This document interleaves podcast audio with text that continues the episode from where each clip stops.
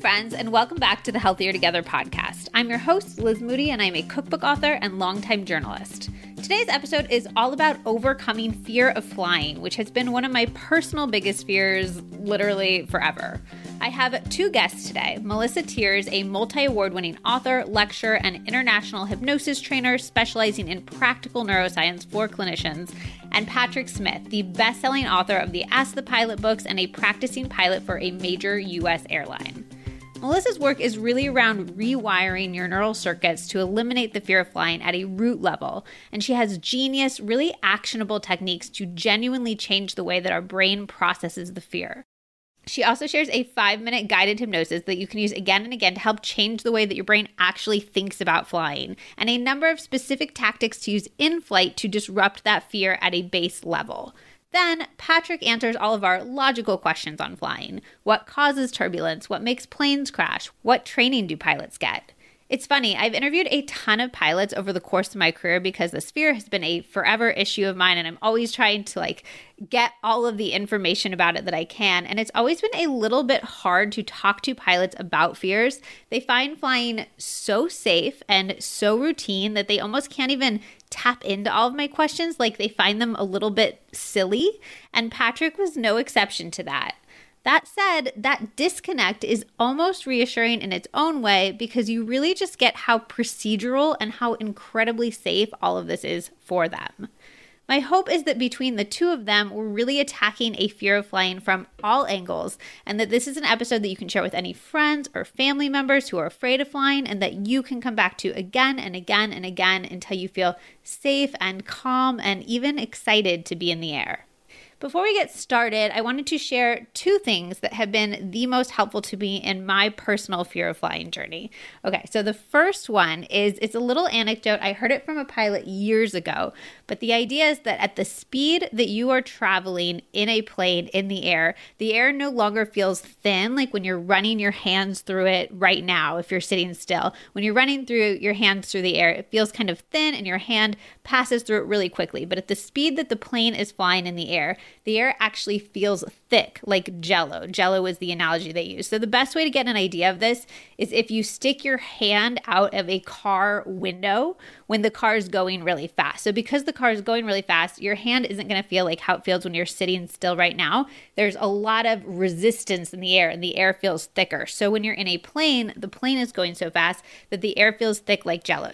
So picture the jello and then picture a little plane toy, like the size of your thumb, a really tiny little plane toy. And if you took that little plane toy and you stuck it in the jello and then you shook that jello all around. So that's the turbulence. You're mimicking the turbulence, you're shaking the jello all around. That plane toy is going to move with the jello, but it's not going to fall through the jello. It's suspended in the jello. The jello is thick, the jello is holding it there. So even if the air is shaking, the plane isn't going to come out of the jello. So when I'm in a lot of turbulence in a plane, I literally sit there and I picture this little tiny toy plane that's suspended in a vat of jello. And I picture the jello shaking and the plane shaking, but the plane never falling through. And I find that really, really comforting. And then the second thing that has been most helpful to me personally on my fear of flying journey has been changing the way that I approach planes. So I used to think of planes as something that I could control a little bit more, or I'd try to exert the control that I could control. So, as a person with anxiety, anxiety, I believe, is a very control based way of thinking. So I would be like, well, I can't control the pilot, but I can a little bit. I'll look in the cockpit right when I get on and I'll listen to all of the noises on the plane and I'll analyze the flight attendants and their faces. And if I feel like they look competent, and I'll check the weather and I'll do all of these little things that will make me feel like I'm in control of a situation, even if I'm utterly not control of that situation at all. And recently, I had a really terrible flight. If you follow me on Instagram, you uh, saw it. It was, I had a complete, just huge panic attack. I was crying, I was shaking, I almost didn't get on the plane. It was, it was awful. But something about how bad it was allowed me to really flip my thinking around flying. And I realized that instead of trying to cling to this control that I was never going to really have, I could use it as an opportunity to practice relinquishing control. I could use it as an opportunity to practice being comfortable with uncertainty, which is such an important thing for us to practice in our lives to get used to and a really hard thing for at least me personally with my anxiety to get good at. So I was like, what if instead of trying to focus on all of the different little situations going on, reading the pilot, reading the flight attendants, all of that. If I just instead repeated the mantra, I trust the pilot, I'm practicing uncertainty. I trust the pilot, I'm practicing uncertainty. So I sat there on the plane, and when it was shaking, I didn't look out the window to see if we were going over a mountain or going over a cloud. I just said, I trust the pilot. This is the pilot's job the pilot is an expert in this situation. I am not an expert in this situation. I trust the pilot. I lean into my uncertainty. I practice relinquishing control. And that mantra brought me a lot of peace. I think it evidenced how little I could actually do about the situation, but made me feel, instead of that feeling really scary, it almost felt comforting. So, if that is helpful to you, I really hope that it is. Those two things have been transformative in my own fear of flying journey, as well as all of the different things that I learned from both Melissa and Patrick that you'll hear on this episode, especially the guided meditation that Melissa shares, I think is incredibly useful. And you'll you'll hear the stuff that resonates with me as we're speaking. But she said a few things that was like, oh my gosh, like I I had never thought about it like that before. And Patrick is just it's so interesting just thinking hearing like how procedural everything really is for him and I'm kind of like is this scary? Is this scary? Is this scary? And he's like this is a procedure, this is a procedure, this is a procedure. This is all just kind of like a different it, it, it, would be in a manual. It would be something that's just very a normal day at work for me. And I found that really comforting too. So I hope you find this episode really comforting, really helpful on your own fear of flying journey. Know that I am rooting for you. I have been dealing with this by myself for years, and I do think that it is entirely possible to live a big, exciting, and beautiful life, even if you are dealing with overcoming this type of fear. One more fun note before we get into it the first run of the Healthier Together card deck actually sold out in less than a week, which is absolutely bananas to say. We are working hard to get round two available, so if you are interested, go pre order at htdeck.com to make sure you snag one in the second round before those sell out. We are hoping to start shipping again the first week of December so that everyone can get their Hanukkah and Christmas presents sorted. This is such a good stocking stuffer. It's $25, so you can give it to basically anybody in your life. Again, that is htdeck.com. You'll get 150 incredibly carefully curated conversation starters so you can get healthier together with everyone in your own life. All right, that is it from me. I really hope that you love this episode and it helps you as much as it has helped me. All right, Melissa, thank you so much for taking the time to join me today. Sure, my pleasure. Can you tell me a little bit about how you deal with fear of flying when people come to see you to deal with it? One of the things that really works like a charm and it's a little fringe and a little weird.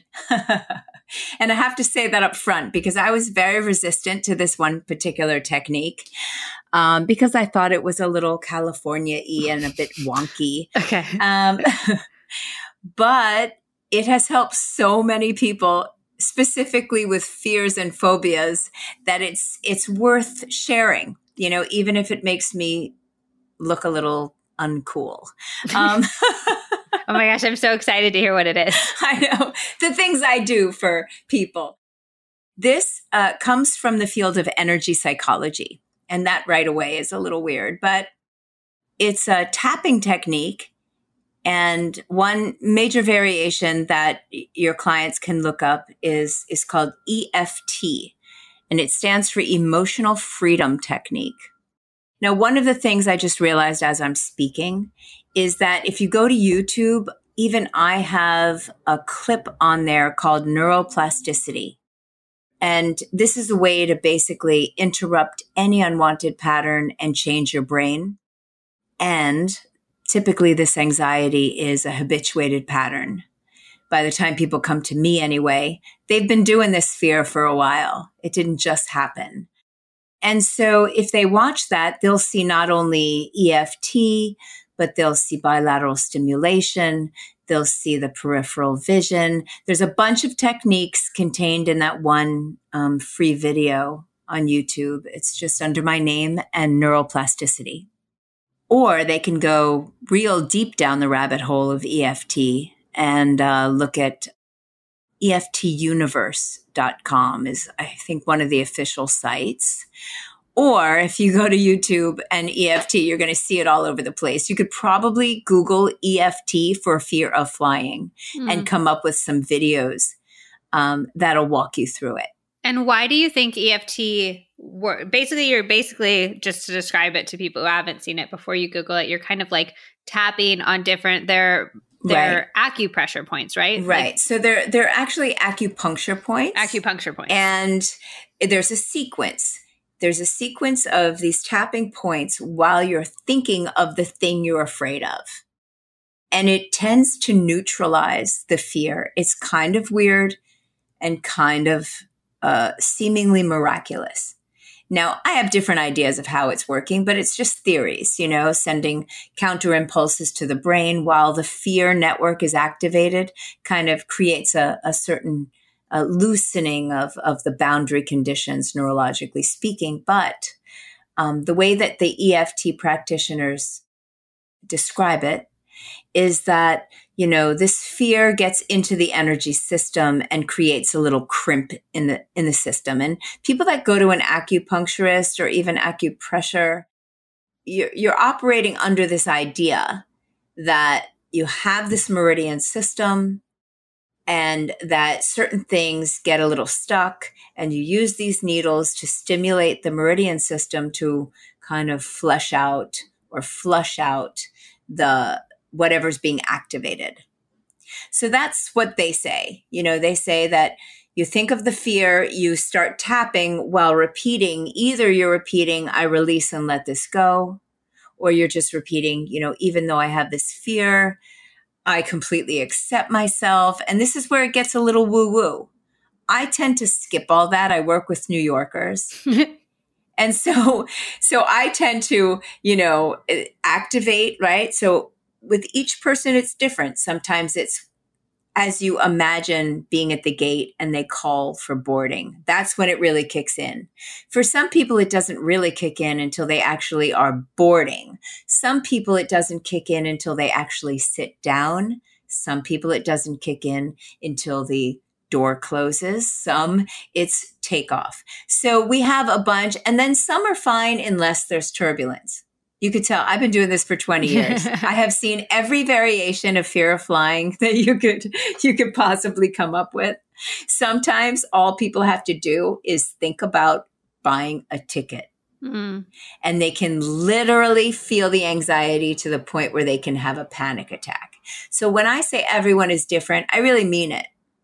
Right? Some people it stems from a flight right? A flight they had where they were terrified. What happens in that moment is the brain drops a flag. It basically says something is freaking out the system. We need to avoid this at all costs. so even the thought of getting on a plane re-triggers that flag that has been dropped. So your fight or flight response kicks in, whether you want it to or not. Your brain cares about survival. It doesn't care about comfort. So it cares that something destabilized the system. And then it takes kind of a broad snapshot. and what's in the picture is the plane, you know? And yeah. And so, you know, the same thing happens with elevators. You get stuck in an elevator, you freak out in that moment.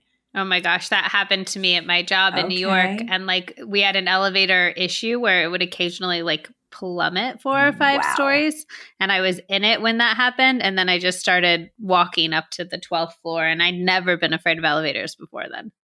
So, because your brain felt threatened, and it doesn't, you know, I mean, it's life or death to the brain. And so if there's something that destabilizes the system, it never wants you to do that again. And so it knows that even the thought of getting into an elevator, it's going to try and make you run away or take the stairs. so your brain is doing its job, which is to keep us, you know, alive. Um, sometimes yes. that that gets in the way. And our job is sort of to like decide to be like this uh, this isn't a real risk. Like to train our brain into being able to ascertain what's an actual real risk and what is not a real risk. And some people can manage to convince themselves through repetitive telling your brain it's not a real risk. But most people once a flag is dropped what is keeping that pattern together is your fight or flight response and that is outside of your conscious awareness so it, it takes a little bit more training for a lot of people, right? We can say, okay, I'm going to get on this plane and be fine. And then our brain freaks us out. Yep, that's me.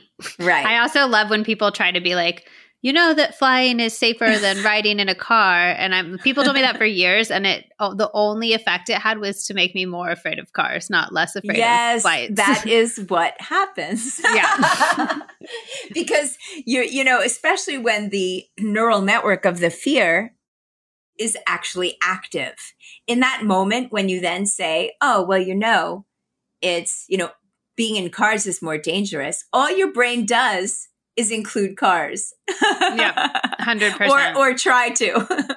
okay, so this tapping technique is like one way to sort of rewrite those neural pathways and to convince your brain that this is a risk free activity? It is one of the techniques. Now, here's how I work I am all about, you know, uh, stacking the deck. Mm. So, first, I you know, I, I, get a little insight, right? How long has this been a problem? If it's been a problem for a while, then what's been created in the mind and body, the brain specifically, and the nervous system is a habit. Mm. Anxiety becomes habituated. And so I teach my clients to break habits. And what that means is every time you even think of that plane and you get a little fear, you have to knock it down. So EFT is just one of the techniques. And that's anytime. Like it's like before you're flying in the air, like anytime. Anytime. Okay. The, your job is to be tenacious. Mm. Now, let me ask you something, Liz. Is this you? Do you have a fear of flying? Oh yeah, I have a very serious and severe and it's it's like stems from childhood issues and it's affected me my entire life. I still fly, um, but I have panic attacks pretty much every time I fly. Wow. Now, here's an idea. I don't know if it's appropriate, but if you like, and I, I haven't done anything just over the phone or audio, but if you like, I can use you as an example. Yeah. And walk you through some of this. Okay. And this way you get free therapy and and hopefully everybody listening can be yeah I, they, and they I can, can be they can kind of ride proxy. on your coattails exactly. So let me just ask you this. When do you know it's time to feel the anxiety? I feel anxiety from when i'm booking the ticket onward and then it kind of crescendo crescendos the night before the flight. And then okay. for me a lot of it is control related. So when I'm booking the ticket, I'm looking into the airlines, the type of plane, where I'm sitting. I'm kind of the likely weather patterns. Like I don't like to fly in the afternoons in the summer because there's like more likely to be a thunderstorm. So I'm controlling every little thing I Got can it. control. So here's the thing. Since I've just gone into my, you know, change worker mode, I'm probably going to interrupt you countless times. Yeah, do it. And that's because I know what I'm looking for.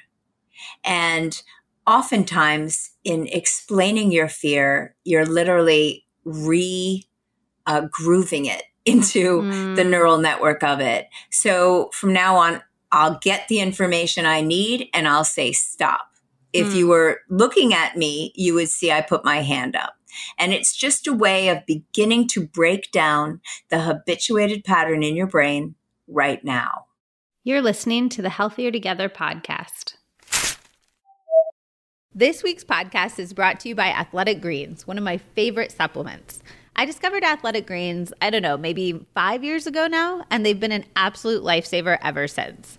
They make an all in one superfood powder that contains 75 vitamins, minerals, and whole food sourced ingredients, including a multivitamin, multi mineral, probiotic, green superfood blend, and more, that all work together to fill the nutritional gaps in your diet, support energy and focus, aid with gut health and digestion, and support a healthy immune system. You all may know that I am addicted to green smoothies, and I basically consider athletic greens to be my replacement green smoothie on any day that I can't make one or just need an extra boost. They're an absolute must when I travel. I honestly can't remember the last time that I took a trip without them, and they are the difference between feeling good when I travel and that kind of like icky feeling you just get from not getting in all of your nutrients, eating a lot of fried food, all of that. Also, this is anecdotal, but if I take athletic greens when I travel, I never get constipated. I used to get so constipated when I traveled. Honestly, if you are ever having digestive issues or trouble pooping, drink a big old glass of athletic greens and then, well, you tell me what happens. Beyond that, for my caffeine free babies out there, this powder is hands down the best coffee substitute that I have ever had. I know a lot of people think of green powder as a morning thing, but hear me out. Try a scoop of athletic greens at around 3 in the afternoon, right when you're hitting that afternoon slump. You'll get a surge of this amazing, non jittery, clean feeling energy, and it's actually real energy because you're fueling your body. As a person who applauds growth and change, I absolutely love the fact that Athletic Greens continues to obsessively improve this one holistic formula based on the latest research, producing 53, 53 improvements over the last decade and counting.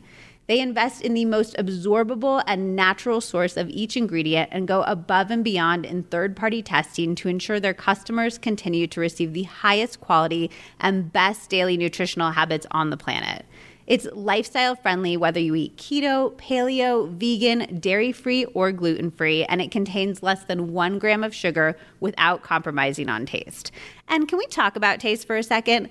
People always ask me if it actually tastes good, and I genuinely respond, yes, it does. It's faintly sweet, but not in a cloying or artificial way, and it's really fresh. It's actually a flavor that I've come to crave, both because it's tasty unto itself and because I've come to associate it with how good I feel after I drink it. I've Pavloved myself. Whether you're looking for peak performance or better health or need more nutrients in your diet, covering your bases with athletic greens makes investing in your energy, immunity, and gut health simple, tasty, and efficient. And right now, Athletic Greens has got you for year round immune support by offering my audience a free one year supply of vitamin D and five free travel packs with your first purchase if you use my link today. I love Athletic Greens vitamin D because, first of all, many of us are deficient in vitamin D, especially going into these winter months. And second, it's combined with K2, which research has found helps the D transport calcium to your bones where it's needed rather than calcifying in your arteries. Visit athleticgreens.com slash healthier together, like the name of this podcast, and join health experts, athletes, and health conscious go getters around the world who make a daily commitment to their health. Again, simply visit athleticgreens.com slash healthier together and get your free year supply of vitamin D and five free travel packs today. I cannot wait to hear how you like it and how good you feel. Now, let's get back to the episode. So, for listeners, would you say that like there's kind of two schools of thought like one voicing something takes away its power um, and then what you just said mm-hmm. which is that like to keep reiterating it to yourself makes it more of your identity and more of a fear so would you say that people should not try to talk about their fear of flying or indulge that to other people or even themselves well it's not so much talking about it. If people can talk about it from a very dissociated way, like, yeah, I have a fear of flying. I've had it my whole life. It gets in my way. If they talk about it and I start to hear they're associating into it, meaning they're actually activating the fear pattern, it's just reinforcing those neurons. Okay. It's just reinforcing the pattern. It is not as useful. Okay. If you're going to talk about it, you know, I mean, there's tricks to being able to dissociate from it. Like I used to have fear of flying. That feels better, doesn't it? Mm, that's interesting. Like, even if you still actually do, you can be like, I used to. Well, it might be too big a jump for people. Okay. Let me just show you what I mean, right? So, all right. So we could, if we had a lot of time, we could go back to the very first time you felt this fear and do some tapping. But because that might take us a little too far from what's applicable for everybody, right? Because ultimately, this is for your audience. Yes. What we could do is take something that is quite common, which is, as you said, the crescendo moment. Mm. The crescendo, right? So we know there's anxiety around booking it. And what I would do is I would employ a couple of techniques for there. And I'll quickly go over just one that's really cool. Okay. So if you and your audience can find a spot to stare at right in front of you, find a focal point. And as you really focus in, know that you're using what's called foveal vision. What I want you to do without moving your eyes is begin to shift into your peripheral vision. So without moving your eyeballs, you're just going to start to become aware of like the walls on either side of you. As if you could gently widen, right? Widen the um, aperture almost so that you could be aware of the walls on either side of you, expanding your awareness into that peripheral field, almost as if you could be aware of all that space behind you. And then bring it back into focus. What was that like for you, Liz? It was really calming. Your voice Yes. was also really calming. Um, so I maybe those in conjunction, but it felt really calming. So the reason I teach this to clients um, is because by shifting into peripheral vision, you not only start to access the parasympathetic nervous system, which is the relaxation response, but you also shut up inside your head. Mm. It's my own personal mantra, certainly through this pandemic, has been shift out and shut up. Mm. And I do this all the time. Now, I was actually recently on a plane for the first time since before the pandemic, and there was turbulence. So I looked at the screen and then I shifted out Mm. and shut up. Because the truth is, Liz, nobody but a three year old likes turbulence. Right? I was next to a three year old once who was like, wee! I know I would love to tap into that part of myself who's like, oh, this is like a fun adventure. Right, because I mean, you've all heard that, like, if you think about the plane as a boat, you know, it's just It's riding just these waves, waves, yeah. right? And and and the fact that you're feeling the turbulence means it's actually bouncing on the waves, which is good. Yeah. you know, it's working. But anyway, so the truth is, everyone, I'm I'm a you know, I've been able to switch my state of consciousness for 20 years. And this is my go-to one initially. yeah, I love out that. And shut up. So you find a focal point. If I'm walking down the street and I start ruminating, the back of the person's head in front of me becomes the focal point and I shift out into peripheral and I shut up. Mm. So that would be the first one. And that's the one I would do if I were you and I was booking a flight. Okay. But before we even do that, I want to show you something. Okay. So if you imagine, because there are quite a lot of people that the fear starts when they're booking a flight, hmm if you were to imagine a moment where you're booking that flight, right, where you're sitting at your computer typically, are you on your phone? Where are you? Um, I'm on my computer usually. Right. Now let's take a moment, Liz, and let's prepare your brain. How do you want to feel? Like, is there a flight that you have to book coming up? I would love to feel excited. Like I'd love to be like, what? I mean, that's the reason I continue to choose to fly, even though it scares me so much, is because I want to have access to the life that flying gives me. I want to Yes. see the people, see well, the places. Well, where are you going to go next? Let's focus there. Uh, New York, actually. Well, how cool is that? Where Where are you from? Um, I I live everywhere right now. My husband and I move every month, but we lived oh in New York. Oh my god, that's for, right. You yes, told me that. Yeah. I love that nomadic life. but we lived It's in New so York cool. before we were nomadic. We lived in New York until June of 2020. Got it. So you're going to come to, back to New York. You're going to see friends. Yeah. Right. So when you think about how cool it is to like go to New York and see friends, and you try this on for a moment, I want you to imagine you've already taken four or five different flights where you were relaxed. Hmm. Imagine that you had a conversation with a hypnotist and she might have taught you a few things. And the next thing you knew, you were on a plane and you were calm and you were excited and you watched some movies. It landed, you got off and you thought, holy shit, that was easy. Hmm.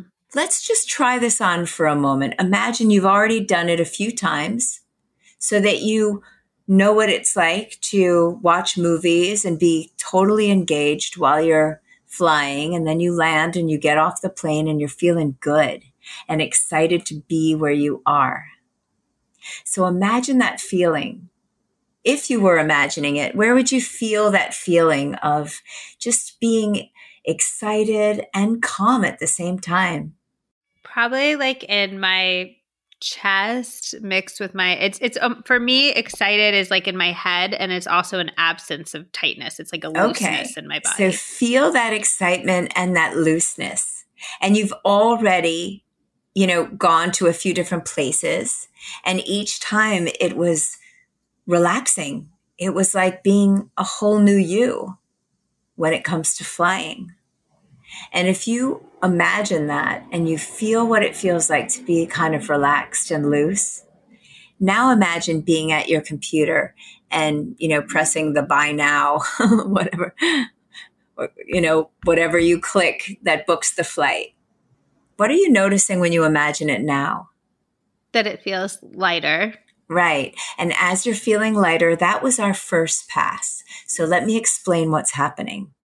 You have a neural network in your brain for flying, right? And then you have this neural network for being relaxed and excited. And those two don't know each other. They're two very different neural networks. What we've just done is we've just made them nod to each other from across the room. It's called synaptic sensitivity and it means they're now aware of each other. So now we loop it again and we make them shake hands. So imagine you've just landed in New York and you were totally calm for the flight. Like you can't even believe it, but you know what it's like to have changed things. You've changed certain things before in your life. So feel what it feels like to kind of land and just be like, wow, that was easy. Hmm. And if you imagine that, just pretend.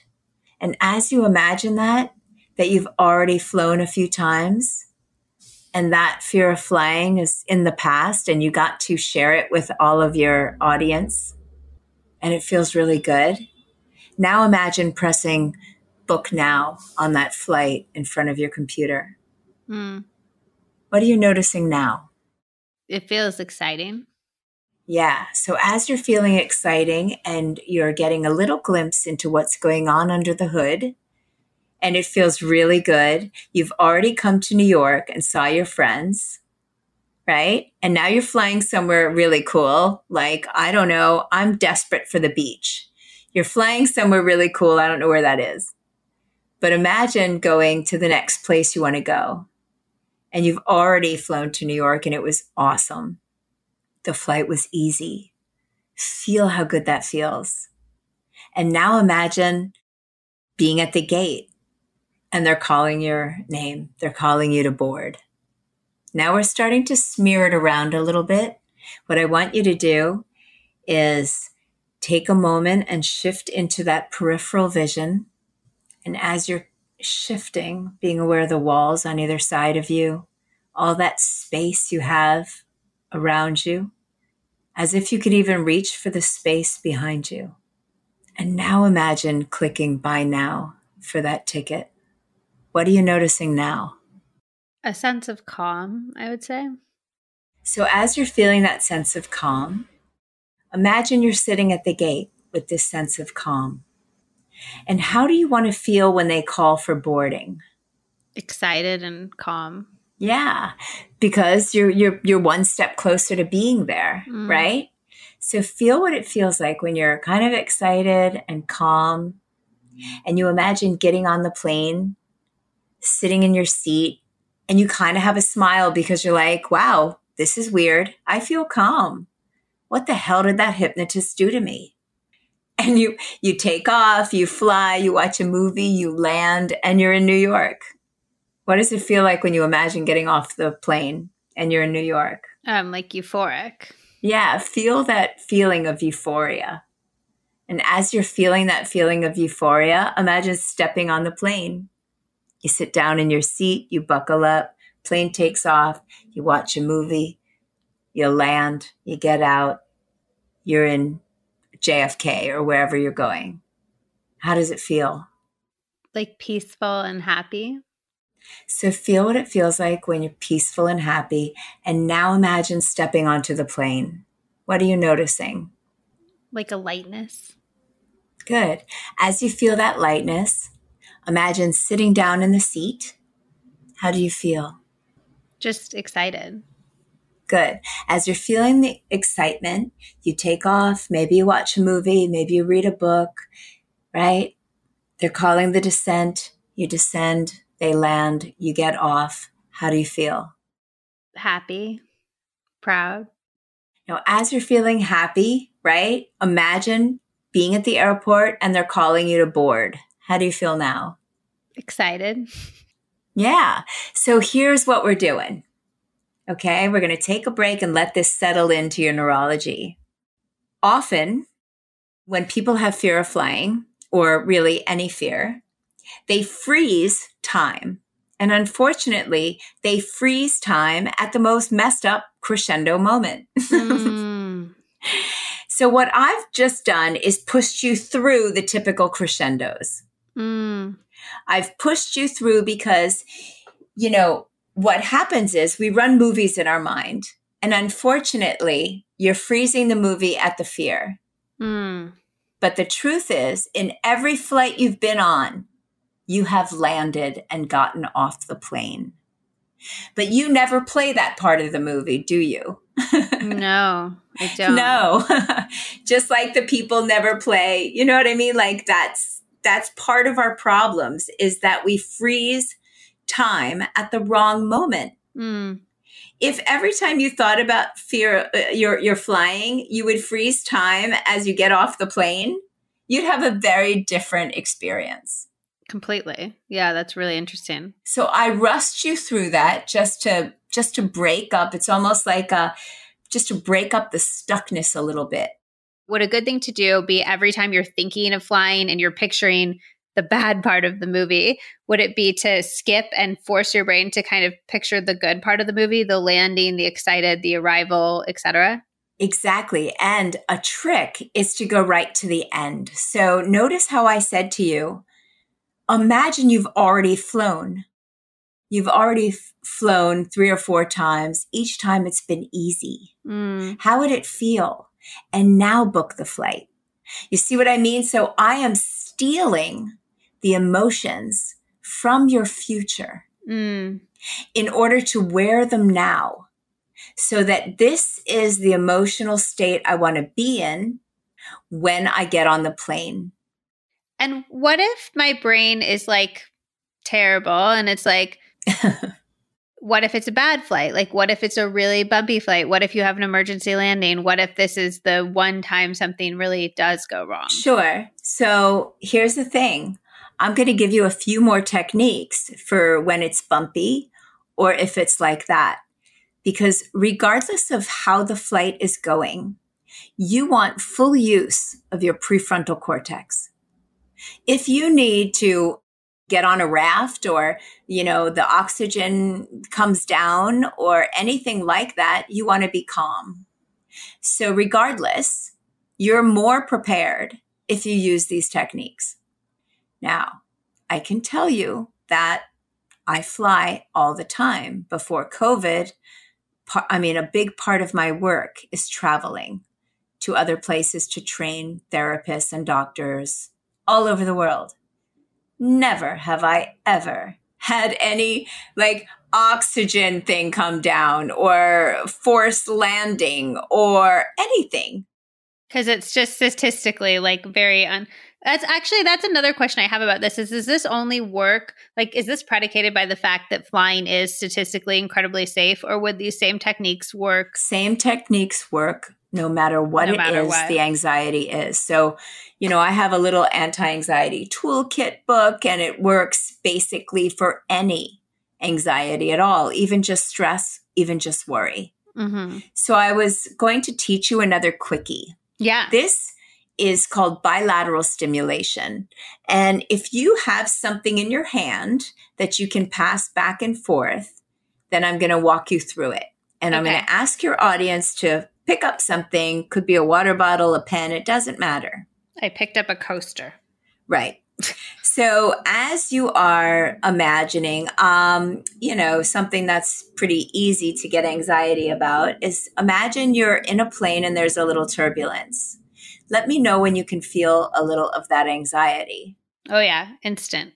instant. Now, pass the uh, coaster or whatever back and forth from one hand to the other right crossing the middle of your body so if you could see me it's like i'm i'm passing a ball back and forth i'm swinging my arms to the side as i do i know it's hard to not see this but i'm basically stimulating both hemispheres of the brain so by passing this thing back and forth you're stimulating right brain and left brain and right brain and left brain and by doing that, activating the whole brain, that area of the brain that had been activated for anxiety gets kind of washed over. Mm. So as you're doing this kind of rhythmically, finding a good rhythm, passing this thing back and forth as if it were a baseball, but you're not throwing it, you're just passing it from one hand to the other.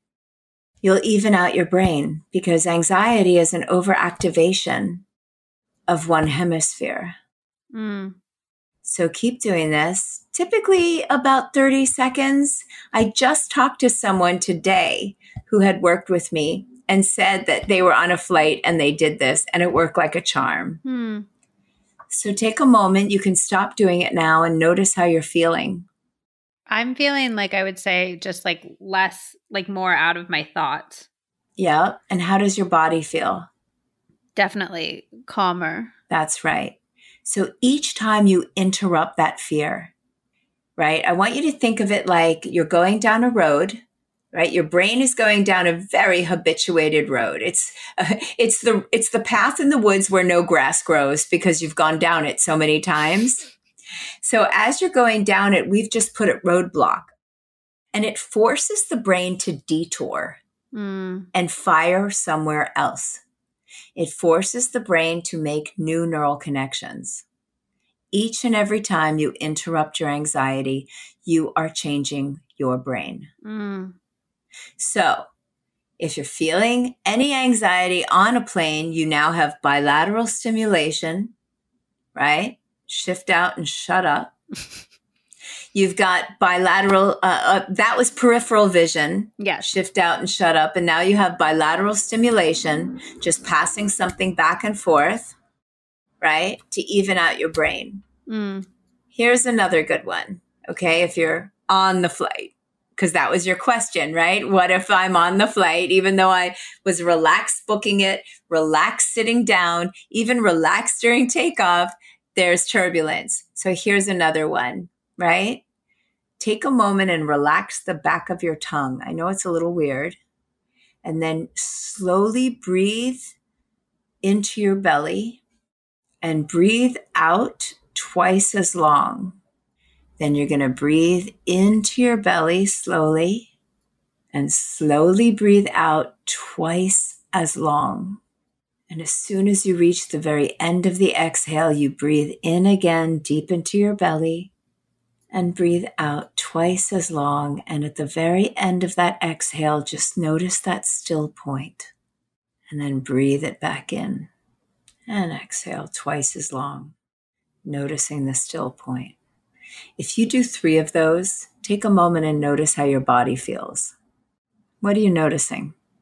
Um, my heart rate is slower. I just, yeah, I feel just much more grounded.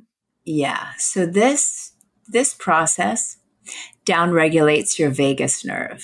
Mm. And your vagus nerve is the information highway from your brain to your heart, your lungs, your um, gut, and back up again. It goes through your jaw, your facial muscles. It, it is truly what is in charge of fight or flight response, as well as rest and digest. It is the key to downregulating your nervous system. So by exhaling twice as long, you start to downregulate your vagus nerve. And that leads the brain into a different state. It leads the heart into a different state. And you're relaxed. And as you're relaxed, Liz, take a moment and imagine stepping on the plane, sitting down in your seat. Plane takes off. You watch a movie. Plane lands. You unbuckle, get your luggage, and walk off the flight. How do you feel? Calm and happy. That's right. And when you're calm and happy, imagine being at the gate and they're calling for boarding. How do you feel? Excited. And when you're excited and you imagine getting on the plane, really imagine sitting down and, you know, plane starts to take off. Imagine it now. How do you feel? Mm, that actually brings up a twinge of anxiety. That's I'm what I'm honest. looking for. No, this is what I'm, this is why I'm now searching. Okay. So take a moment as you feel that twinge. I want you to tap on the very top of your head. And as you tap, just say, I release and let this go. And am I supposed to be picturing that? Nope, just tap with me and say, I release and let it go. Release and let it go. Now tap in between your eyebrows. I use three fingers so that I can actually reach both eyebrows and say release and let it go. I release and let it go. And then the side of your eye where you can feel kind of the occipital bone, the, the orbital bone, the around the eye, as you tap, say I release and let it go. And then under your eye. go. Is it That's for right. the orbital? Is it both sides at the same time? No, you can just do one. Underneath your eye, to say, I release and let it go. I release and let it go. And then tap or just use your open hand and hit your like your collarbone point. I release and let it go. I release and let it go. Now grab your wrist, take a deep breath in, and exhale twice as long. What are you noticing? My heart rate slower. Yeah. I feel calmer. Yeah. And while we were tapping, the plane has already taken off. Mm. You're in the air and you get to watch a movie. You're listening How to do the feel? Healthier Together podcast. It's the only time I watch. Like I know. I'm like, do you really like watching? We talking about our gut health. It's so funny because podcast, it's the only time like so you watch these movies the because Seed Daily Synbiotic. I wouldn't go and pay for that movie, back when I was working. I'll watch it. It's a nice distraction. Bottle came across my desk, and I was instantly sure, taken by sure. how cute the green glass packaging is. Then I found out that that packaging was actually refillable so that Seed could share its products as sustainably as possible. And then I actually looked into the research behind Seed, and well, I was blown away. First of all, seed is not just a probiotic, it is a synbiotic. That means it contains both pre and probiotics, which is super important. In fact, if you remember my Ask the Doctor Gut Health edition, we talked about how prebiotics are one of the most important and often underlooked components of great gut health. Let me break it down for you. Probiotics are the live bacteria that are so beneficial to our gut health, but prebiotics are the food that those probiotics need to thrive. If you don't have ample prebiotics, the probiotics you're consuming will be undernourished and not be able to help your health in the way that you want. Speaking of your health, there's also a common misconception that probiotics or synbiotics are for people with gut issues, which is so not true. Like, yes, the seed synbiotic is amazing for your gut health, but your gut health impacts everything in your entire body your skin, your mental health, your cardiovascular health, your ability to actually assimilate the maximum amount of nutrients from all that healthy food you're eating. Having a happy gut is critical for all of it. It is hard to narrow down everything else that I love about Seed. I am extremely particular with my supplements and I don't take many, but Seed is just stellar across the board. It's been tested and tested and tested. Seriously, their testing process is bananas to make sure that it has 100% survival through the digestive process, which is so rare. And somehow they do all of that without needing refrigeration, which is very handy. I find that when I have refrigerated probiotics, I just forget about them and they get buried behind like old jars of pasta sauce. Whereas I keep these on my bedside table, so I'm reminded to take them every single night. They also contain the 24 strains that are the most scientifically studied to support your whole body's health. I am obviously passionate about this stuff. Taking care of my gut has been a key part of my own anxiety journey, and seed has been a vital part of that. So feel free to reach out with any questions. And if you like learning about gut health and how probiotics and prebiotics actually function, I highly recommend heading over to seed.com. They have a whole educational section that breaks down the science behind your microbiome in some of the easiest to understand ways that I have ever seen. And if you would like to try Seed for yourself and pretty much change your life forever, you can go to seed.com and use the code Liz Moody for 15% off your first month supply of Seed's Daily Synbiotic. Again, that's code Liz Moody on seed.com. Now, let's get back to the episode. I have a question, if that's all right. Go ahead. Of course. Like, do you think it's ever worth indulging, like, I don't know, trying to like read statistics, check on weather, doing all these sort of like false sense of control, like talking, I guess using the logical brain part of your brain to talk yourself out of your fear of flying? Or do you think that it's such an emotional fear that the logical I, approach will You know, work? I think that there is something to doing what makes you feel comfortable. If it gets you on the plane, as it has, because you've been flying, even though you're very uncomfortable, then okay. It's not, you know, to me, you know, you're you're you're battling Goliath, which is your unconscious mind, which is over 95% of your mental processing. And mm. that is where the emotional processing comes in. You're trying to fight your own fight or flight response with rational, logical thought. And my question to you is, you know, when people say, as you noted in the beginning, well, it's safer than cars. All you do is get afraid of cars. Yeah. Logic doesn't work here. If it did, I would be out of a job. Mm.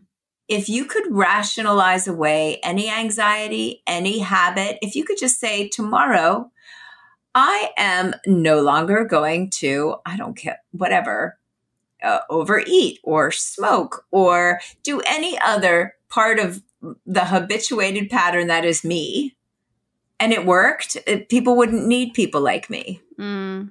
But because the unconscious mind is a powerful force and anything that can get automated will get automated because your brain is always conserving energy. Mm. And it is always trying to help you to survive. Somewhere along the line, Liz, your brain got the message that flying was a dangerous thing for you. So it's been doing its job beautifully up until now. Now we're training it differently. That's why I keep taking you through the flight mm-hmm. and landing. I'm showing your brain it's safe. What we are doing is we are systematically removing the flags that your brain had dropped mm. as it relates to flying. Got it. So every time you think a calm you can think about flying and put yourself in a calm state of mind whether it's via the tapping or the peripheral vision or anything like that. Are you removing those flags for yourself? So like theoretically you're not only making yourself calm in the moment but you're making the fear less present in the future. Yes. This and and the key here is you know people who have fear of flying can be very calm when they meditate or do any other thing that's calming. The key here is to attach it to the stimulus. That's why I keep getting you into this place. And I say, now imagine stepping on the plane. Mm. And you were fine. I said, now imagine the plane is about to take off. And that's where you said, oh, I felt a twinge. Mm. So now with my work with clients, I systematically go rooting around for any flags that might still mm. be there. And we push through them, whether it's the tapping, whether it's some other techniques that I use. I use a lot of different techniques. Uh, then I use a deep trance so that when your when your unconscious mind is wide open, then we put in the suggestions that you're safe. Can we do that to ourselves or is that something you need? Yes, yeah, absolutely. You can. Can I ask? I want one more question, and then maybe we can end with like a meditation or like a five minute sort yeah, of yeah, a little trance. Thing. You got yeah. it. Yeah, like in my heart of hearts, I want to change, but there's also this little part of me that's like, you will keep yourself safer by just never flying. Like this is a safety defense mechanism for you. Don't believe the statistics you don't really want to enjoy flying because then you're no longer protecting yourself in this way that you've been protecting yourself. Is there anything that you would say to get me through that thought process? Yeah, I would say maybe you're just not someone who's meant or destined to travel.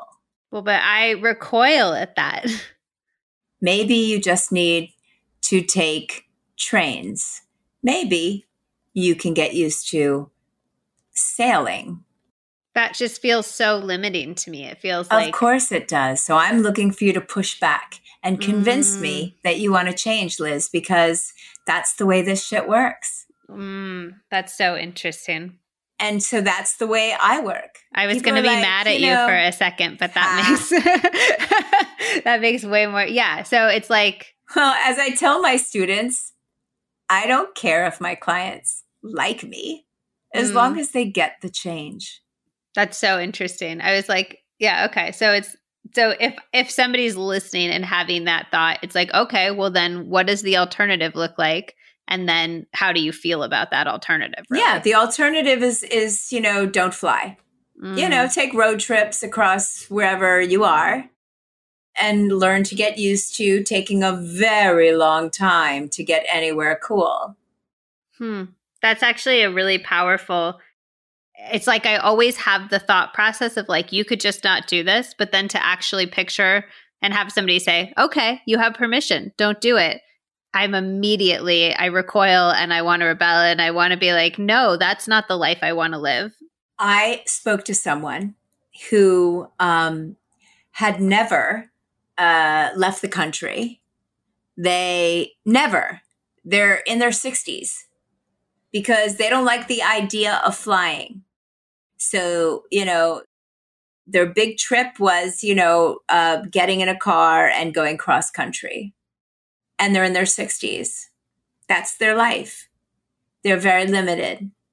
And, you know, they've never seen the most amazing things that I've seen in this mm. world. And that's just the truth. So you have a choice. Not everyone is meant to travel. Not everyone has it in them. Some people just like being where they are and have zero interest in the world at large. And that's fine too. But if you want to travel, flying is the way to go. Now you can ask people, or rather you can't, but you can hallucinate asking people from a long time ago what it was like to travel, you know, uh, abroad where it took, I don't know, people took months yeah. on a boat. and it was only really available. I mean, I do think it's a magical thing. Every time I do it, I'm like, because it was only available to the very most elite people with a yes. lot of money, a lot of time. Not even that long ago. Yeah, it is. It's, it's a, it is sometimes when I see people on planes and they're like, complaining about an hour delay or something, I'm like, I want to be like, this is a miracle. Like, we are performing a miracle yes. by going from like New York to London in seven hours. It it's a mind blowing right. miracle, and the fact that we can do it so casually blows my mind. Or, you know, there was a comedian who, you know, was listening to someone who was complaining that the Wi Fi on the airplane was sketchy. Yeah. and he's like, Are you fucking kidding me? I'm also like old enough to remember when like the in-flight entertainment was one screen that came yes, down and, and we got one movie. yeah. so I'm just like the fact that there's there most of the planes I'm on these days have or I yeah like have like seat back entertainment and you get to yeah. choose your movie feels like a huge miracle. I'm just like, what is this luxury on this plane? It's amazing. So let's take a moment, okay? And I just want to check in for a moment. When you imagine um, taking, you know, booking your flight to New York, how are you feeling? I'm feeling excited. Yeah. And empowered. I would say there's a few things you've said that have made me feel really empowered. Like I feel Good. empowered that I have tools in my toolkit to work on it with. I feel empowered that every time I'm thinking positively and kind of like rewriting those neurons that I'm making a step towards a more positive future for myself. And honestly, I feel really empowered by the idea that this is my choice and I'm choosing this life and that that that's up to me. Yep. And that this whole thing was just your brain doing its job. Mm. Somewhere along the line, your brain got the idea that flying was dangerous for you. And it's been doing its job to try and dissuade you from doing, from flying. And you have, with your little conscious perseverance and tenacity, gone on those damn planes anyway. So kudos to you for defying 95 to 97% of your being that was trying to save you by not having you fly because your brain dropped a flag. So all we're doing is systematically removing those flags, retraining your brain, which is a very fast learner. Your brain learns faster than you think. Mm.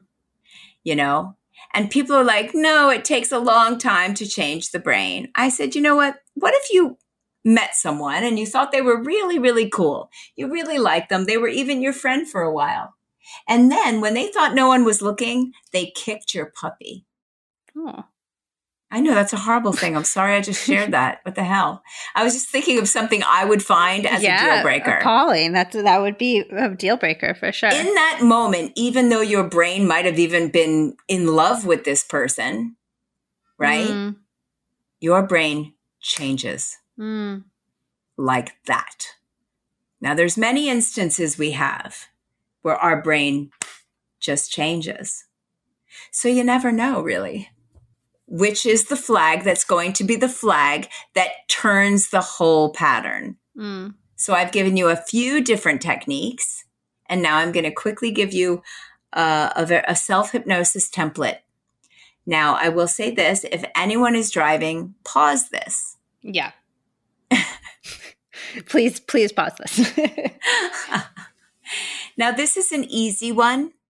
So, what I want you to do, Liz, is put your feet flat on the floor and anyone listening, once again, if you're at work and you're listening, I would pause this and do this when you get home so that you can fully appreciate it because you can only appreciate it from inside. So find a focal point and soften your gaze. It's kind of like you diffuse your focus. In a moment, I'm going to keep it simple. I'm going to count from 10 down to 1. I'll be asking you to close your eyes at different points. So defocus your eyes. Now close them. And as I count 10, imagine a wave of relaxation going from the top of your head all the way down to the tips of your toes. Imagine the number 10 fading or relaxing out of your mind. Some people visualize the number as growing dim and distant. Doesn't matter how you imagine it. Then you're going to open your eyes to quickly close your eyes. Nine imagine another wave of relaxation going from the top of your head all the way down to the tips of your toes. And imagine that number nine growing dim and distant or somehow relaxing out of your mind. Then you open your eyes and close your eyes. Eight and another wave. Imagining that wave of comfort sinking in to anywhere in your body that needs more comfort as the number fades. And you open your eyes and close your eyes. Seven, another wave. That wave of relaxation moving down your body as the number fades. So with each and every number, you'll get a little more relaxed inside. And you open your eyes and close your eyes. Six. Another wave. Imagine that wave of comfort sinking in, the number fading.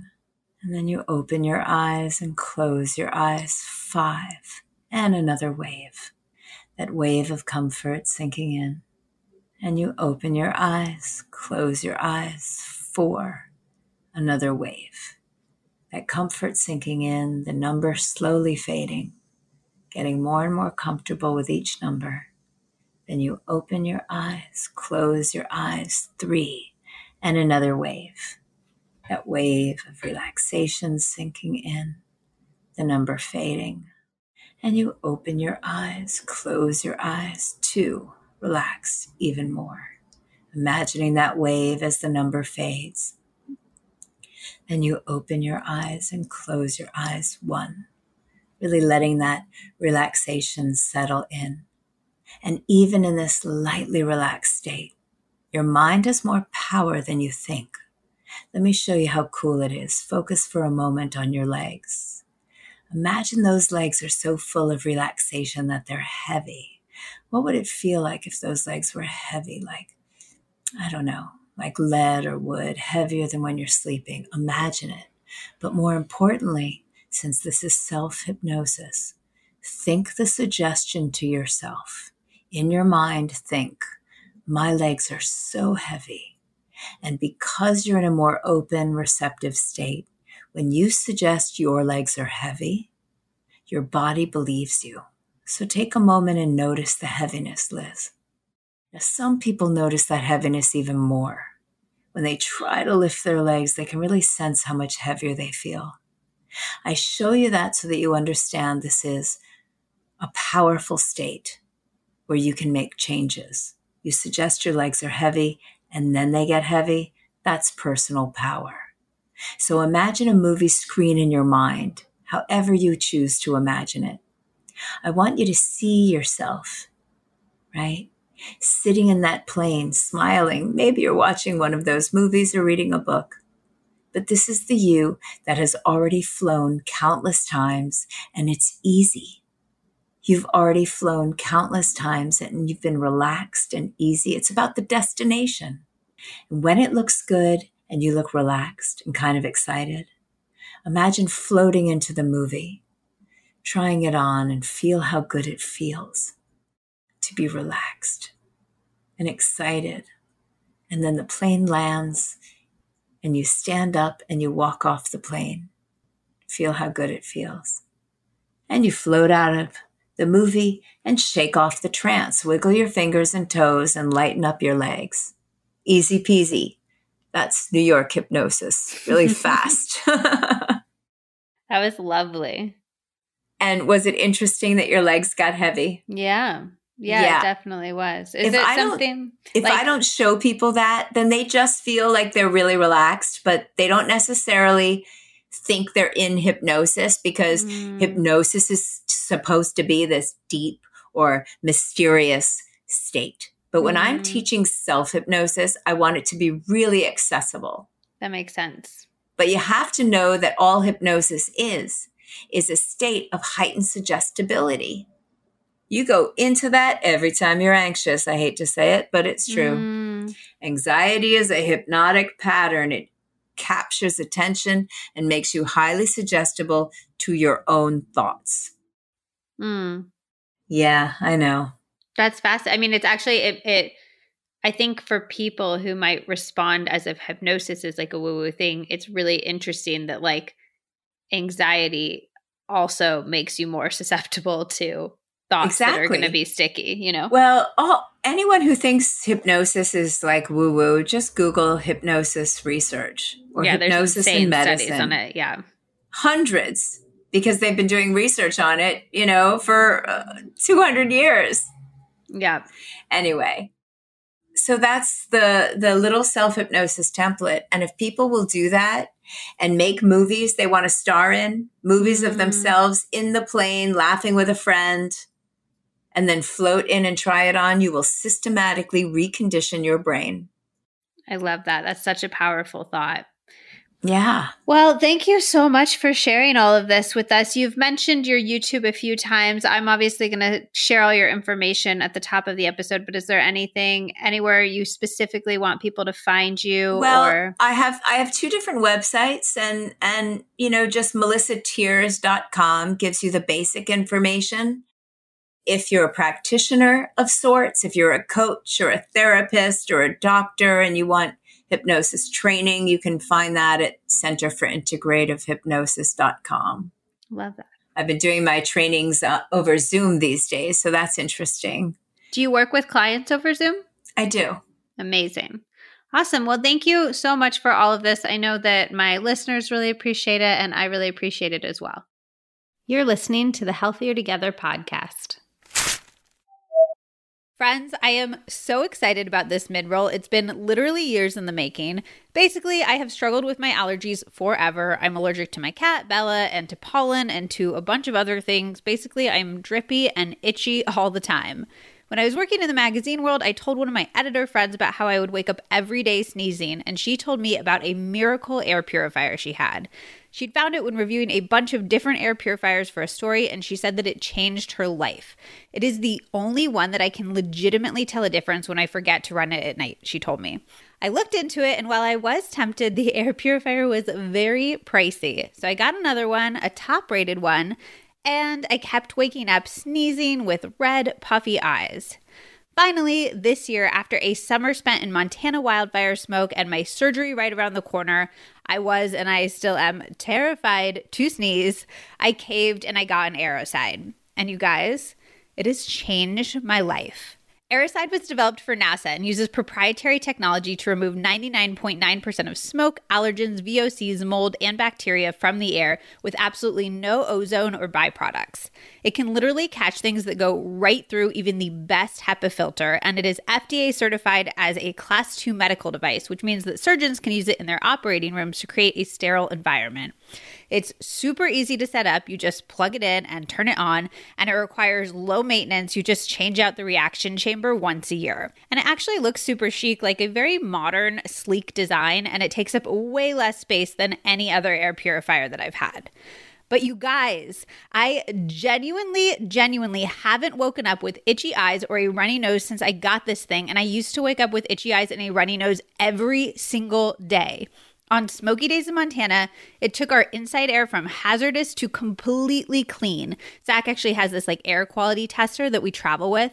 It is just, it's literally a miracle, and I cannot believe it. This is one of those products that I was so obsessed with that I bugged them until they wanted to partner, mostly so that I could give you guys a code because, like I said, the one drawback is definitely the price. But they gave me the most generous code. You can use Liz600 to get $600 off any of the air purifiers on their website. I personally have the APS 200 PM 2.5, but they just released the Aria, which is even cuter and has an even lower price point. So that's probably what I would go for if I were you. I know it's a splurge, but it genuinely has made the biggest difference for my allergies and being able to breathe again is just, it's truly priceless. Also, it's kept me from sneezing and having to face my biggest post surgery fear, which is also priceless. Again, that's code Liz600 on airocide.com, A I R O C I D E.com for $600 off. Let me know if you get one. I cannot wait to hear how much it helps.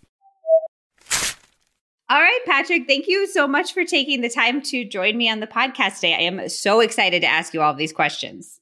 Thanks for having me.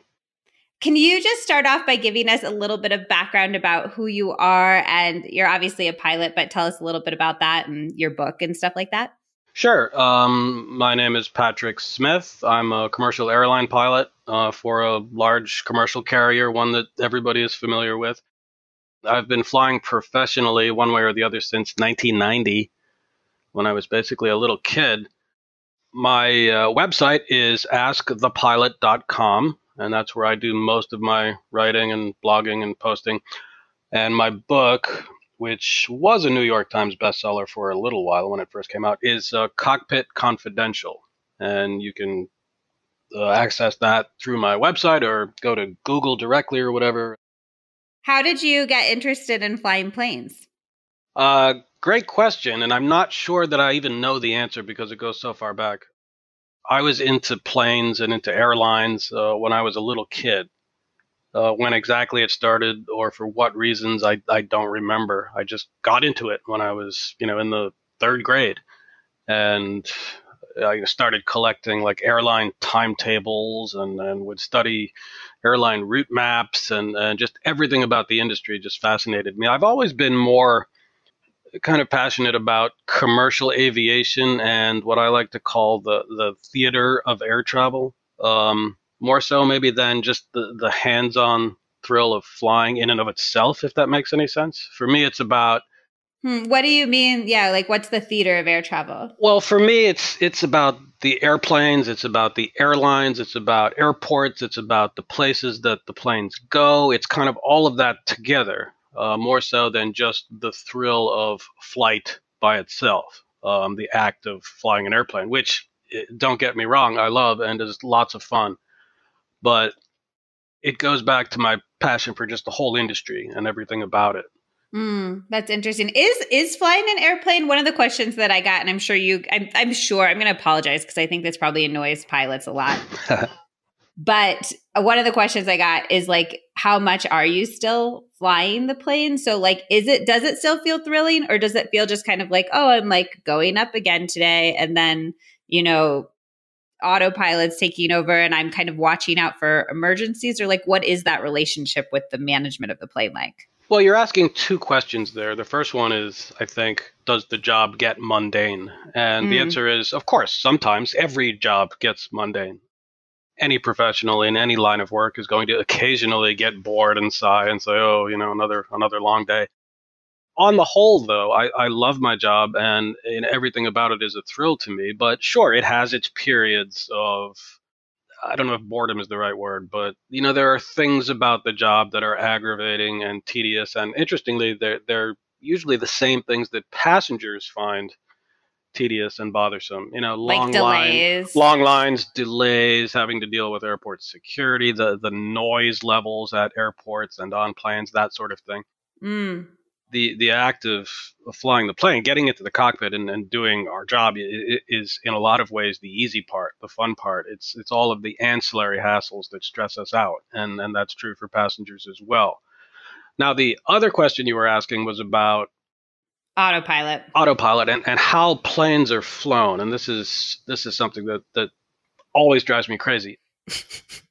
I, people have a very exaggerated sense of what cockpit automation does and is capable of doing. You know, airplanes don't fly themselves as as conventional wisdom has it. Even with all of the automation up and running, a cockpit still becomes a very busy place to the point where both pilots can be task saturated. We're still flying the plane. We're just doing it in a different way from mm. how it was done in say the 1930s we can take our hands off the wheel or off the, the control stick. Uh, that doesn't mean we're not telling the plane what to do, when to do it, and how to do it. On the, the 767 that I fly, yeah, there are six different ways I can set the plane up for a quote unquote automatic descent.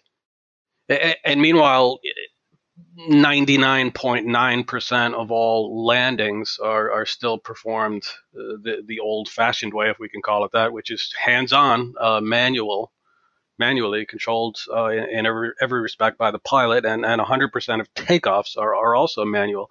The part in between, the autopilot takes care of certain tasks, uh, allowing us to take our hands off, but we still have total control over the plane. And like I said, uh, you know, even with the autopilot on, it's it's still a very uh, work intensive job, and there's just a tremendous amount of input that goes into you know even the most um, routine flight.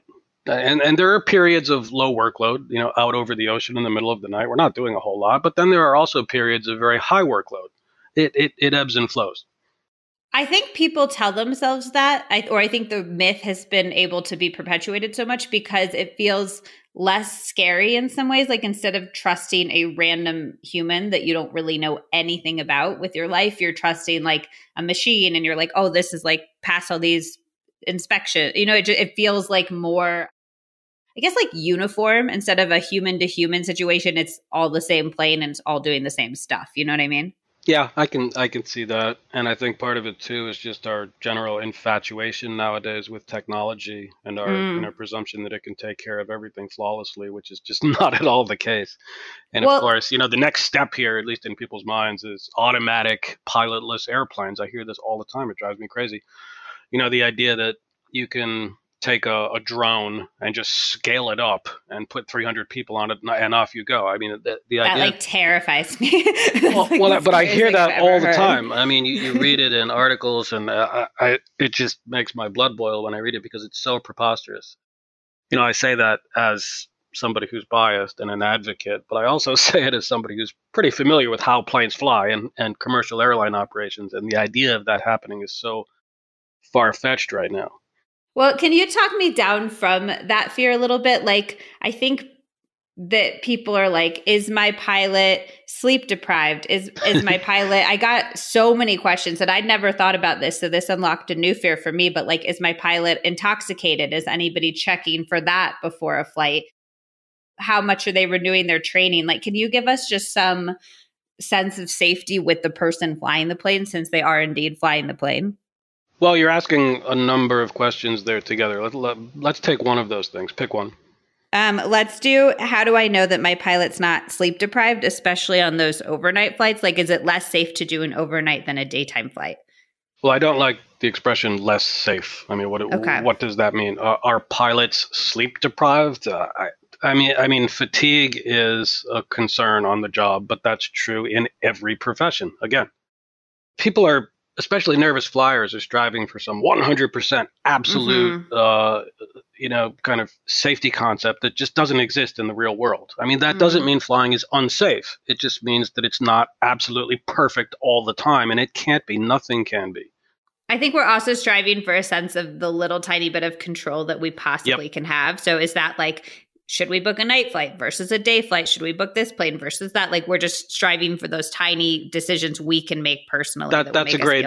That's a great point, and you know I get I, I, hear different versions of that all the time. Should I fly during the day versus at night? Should I fly on this plane versus that plane? This airline versus that airline? Those are academic questions. That the answer is no. The answer is book what you can afford and and what's convenient for you really. Um, the rest of it is just uh, uh, kind of mostly a waste of your time. Just because the the difference the differences statistically between those things are so tiny and you're dealing with so many decimal places that it's just it's not those are not practical decisions. Mm. Okay, just, what about the intoxication thing? Is somebody checking for that? Pilots are subject to random drug and alcohol screening.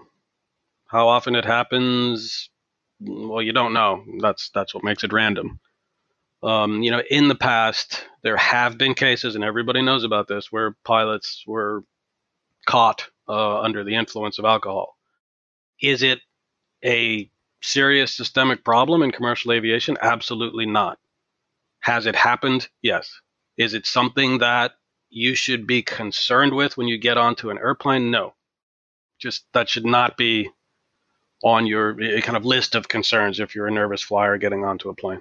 Well, and even outside of the random checks, like if you got on the, there's two of you up there, you got on the plane and your co pilot was um, intoxicated, you would be like, hey, bro, I don't want to fly with you, right?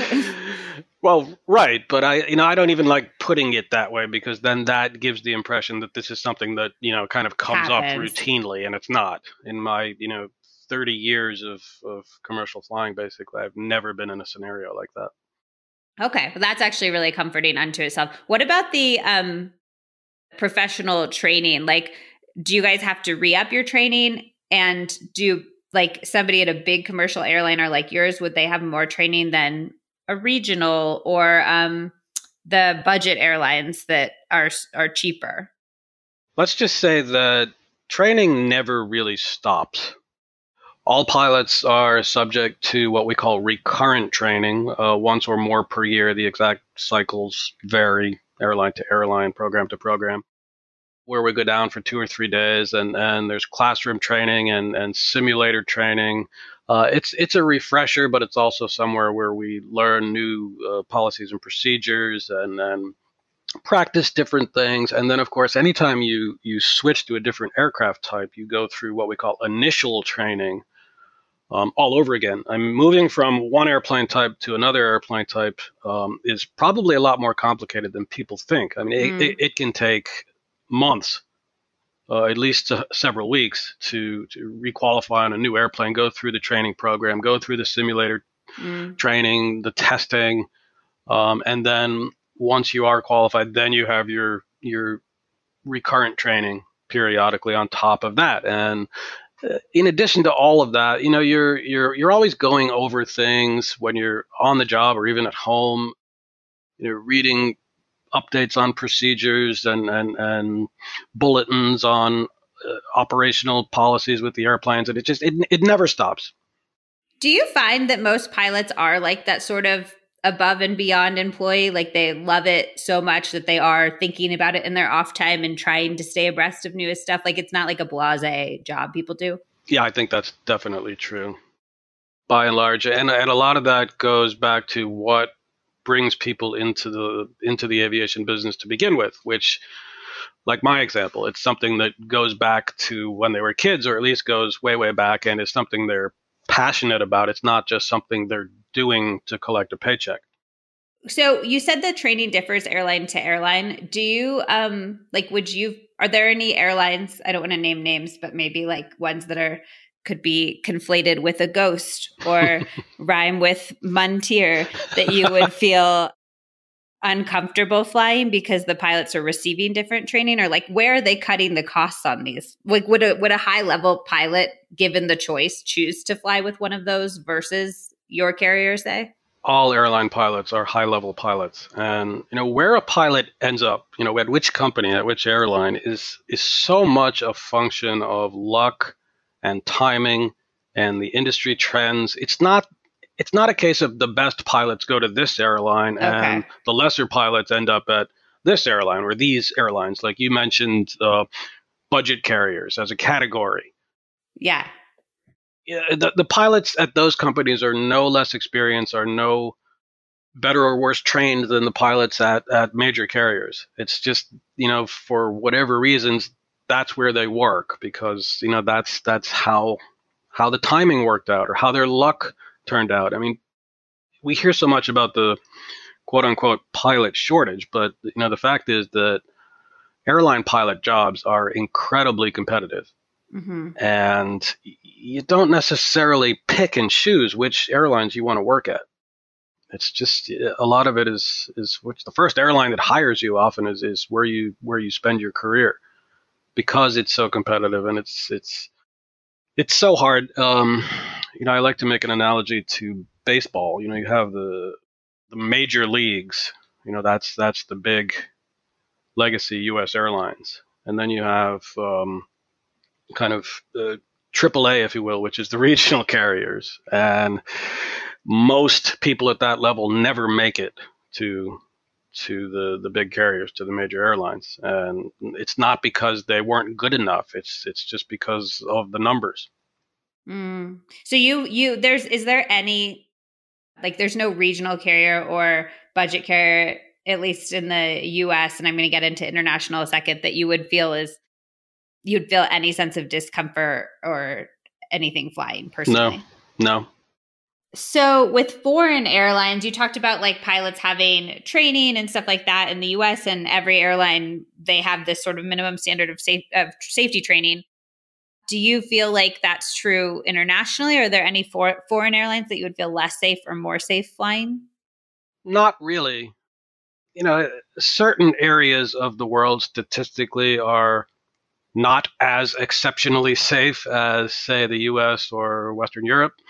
Uh, that doesn't mean they are unsafe. And I think people would be surprised to learn there are certain countries that you wouldn't necessarily expect in uh, Africa, for example, that, that have very long, very proud aviation cultures. And airlines from these countries tend to be exceptionally safe. If you put a list together, and I think there's one in my book of all the airlines worldwide that haven't had a fatal crash in at least, I forget what number I used, 25 or 30 years you know, you have airlines like uh, Tunisair on there, uh, Air Malta. I mean, all these different carriers from parts of the world where people don't norm that people don't normally associate with button down air safety. Um, everybody knows Qantas because they haven't had a fatality since the advent of jets in the 1960s. But there are other airlines from all over the world with records that are almost or, or just as safe. And statistically, we're a lot safer in the US now than we used to be decades ago. And, and that's true globally as well. Accident rates are, are way down regardless of the region. And we still have accidents from time to time, but nothing like what we had, you know, in the 50s, 60s, 70s into the 1990s, where you had multiple major air disasters every year. Uh, we just we just don't see that anywhere. Overarching this whole topic is is something that I think is important.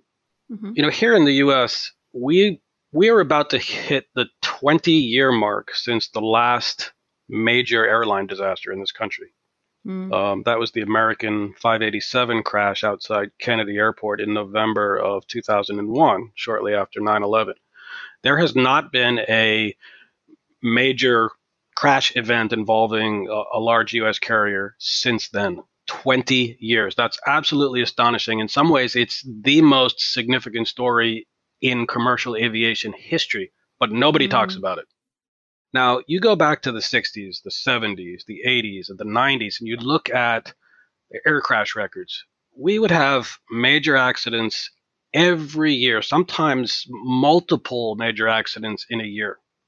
In 1985, there were 27 major airline oh catastrophes globally. Okay killing thousands of people. I mean, that was granted that was uh, an unusually bad year, but it was the kind of thing we were used to. You'd have you know five or six serious accidents around the world every year, and in the U.S., you know sometimes one or two, sometimes even more. We've just gone, or we're about to hit 20 years, 20 years without a, a major airline catastrophe. We've had a few accidents involving regional carriers and smaller airlines but not none of the legacy airlines um, have had a major accident with multiple fatalities, and that's just that's just absolutely remarkable.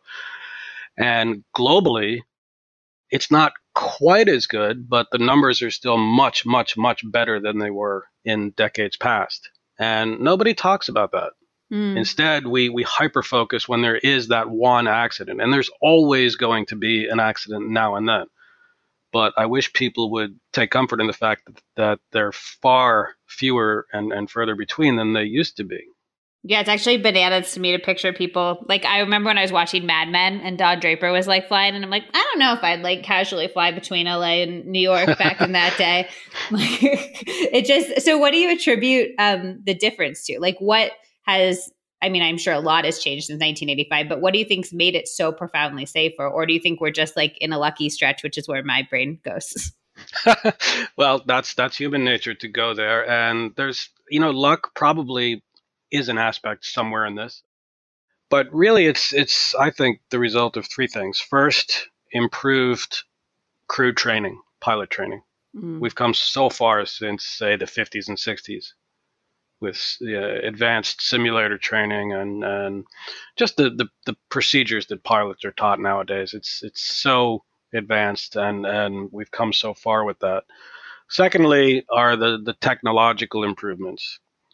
Airplanes themselves, all the different safety systems and redundancies on board. Uh, that you know that can't be overemphasized. And then, thirdly, uh, this one gets a little controversial maybe. I, I think you have the, the collaborative efforts between airlines, regulators, advocacy groups, unions, all the different entities that you know have a self interest of not crashing. Mm. Um, you know, kind of working together to to improve air safety. And when I say regulators, people, you know, oh my, you know, the FAA is in bed with the airlines, and it's all just this corrupt mess, and it, it's really not. It actually works pretty well because like you said none of them want like the FAA doesn't want to crash Delta doesn't want to crash like right. the no, pilots none, don't want to crash. none of the parties involved want anything bad to happen. It, it's it's in everybody's vested interest to, to be as safe as possible. And the numbers bear out the fact that it's that it's worked. Uh, just as one example there is a uh, all airlines have self reporting programs where if you're flying and you notice something procedurally is off or you do something incorrectly, you, you self report that incident and it's collected and, and the data is analyzed and patterns are looked for. And that has a way of kind of rooting out problems preventively, preemptively, and preventing you know these unsafe negative incidents from from occurring in the future. Mm. It's it's and I, I think that program, though, well, there are different ones, um, but those programs, that concept has been has been very successful. It keeps problems and dangers from being driven and hidden underground. Mm. It allows pilots to just you know put this all out in the open, and and everybody can look at it and, and go from there. You're listening to the Healthier Together podcast. You all already know that I am obsessed with these. They have been my trail and life companion for literally years. I honestly don't think that I have taken a single hike in the last maybe three years without a Go Macro bar. I also have one in my purse at all times. They're so delicious, and they're one of the only bars out there that actually makes me feel full and not all sugar high jittery. We will get into my favorite flavors in a second, and I have very strong feelings about this. But first, a bit about Go Macro. They're a mother daughter owned company, which I love, and all of their products are made with 100% renewable energy and sustainably sourced ingredients, which I quite possibly love even more. Macro bars are made from 100% plant based ingredients and they're certified organic, vegan, gluten free, kosher, non GMO, clean, raw, and soy free. They also have three nut free flavors, including oatmeal chocolate chip, maple sea salt, and sunflower butter and chocolate, and nine certified FODMAP friendly flavors. So, no matter what your dietary needs are, you can find a bar for you. Okay, let's talk about flavors. I am truly obsessed, truly obsessed with the oatmeal chocolate chip. It has these like little oat flecks in it that are kind of crunchy and so satisfying. I like crave these. I would choose to eat one for dessert if it was on the menu at a restaurant. My other favorite is the double chocolate with the peanut butter chips because the peanut butter chips are life giving. And Zach, of course, likes, you guessed it, the mocha one. Truly, these bars have ruined most other bars for me.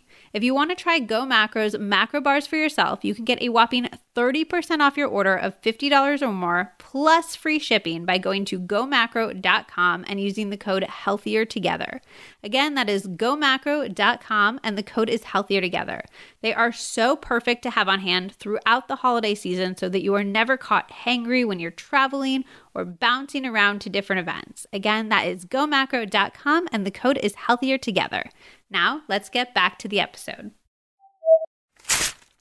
You said that airlines' number one priority is like not having crashes. And I get that, like, in theory, but is there, I know that you always like read these news stories that are like, there was a snowstorm and it cost, you know, American Airlines millions and millions of dollars. And I'm like, would they ever push a pilot to like take off in an unsafe situation because it costs so much to cancel or push back a flight? Or does that never happen? That never happens. I feel like we gotta, and I'm sure you knew this was coming. We're gonna talk about turbulence. Yay! I, are you sick of talking about turbulence? Because I, I, just feel like it's something that, from what I've heard you explain and other pilots, it's such a non thing to you, but it's so terrifying to all the rest of us. Yeah, um, I don't like talking about it, but I have to because, you know, when I started writing and, and, and blogging and running my website, uh, I was I was amazed when I when the questions began coming in because you know I learned that turbulence, rough air, is far and away the number one concern yeah. of nervous flyers, and that just amazed me.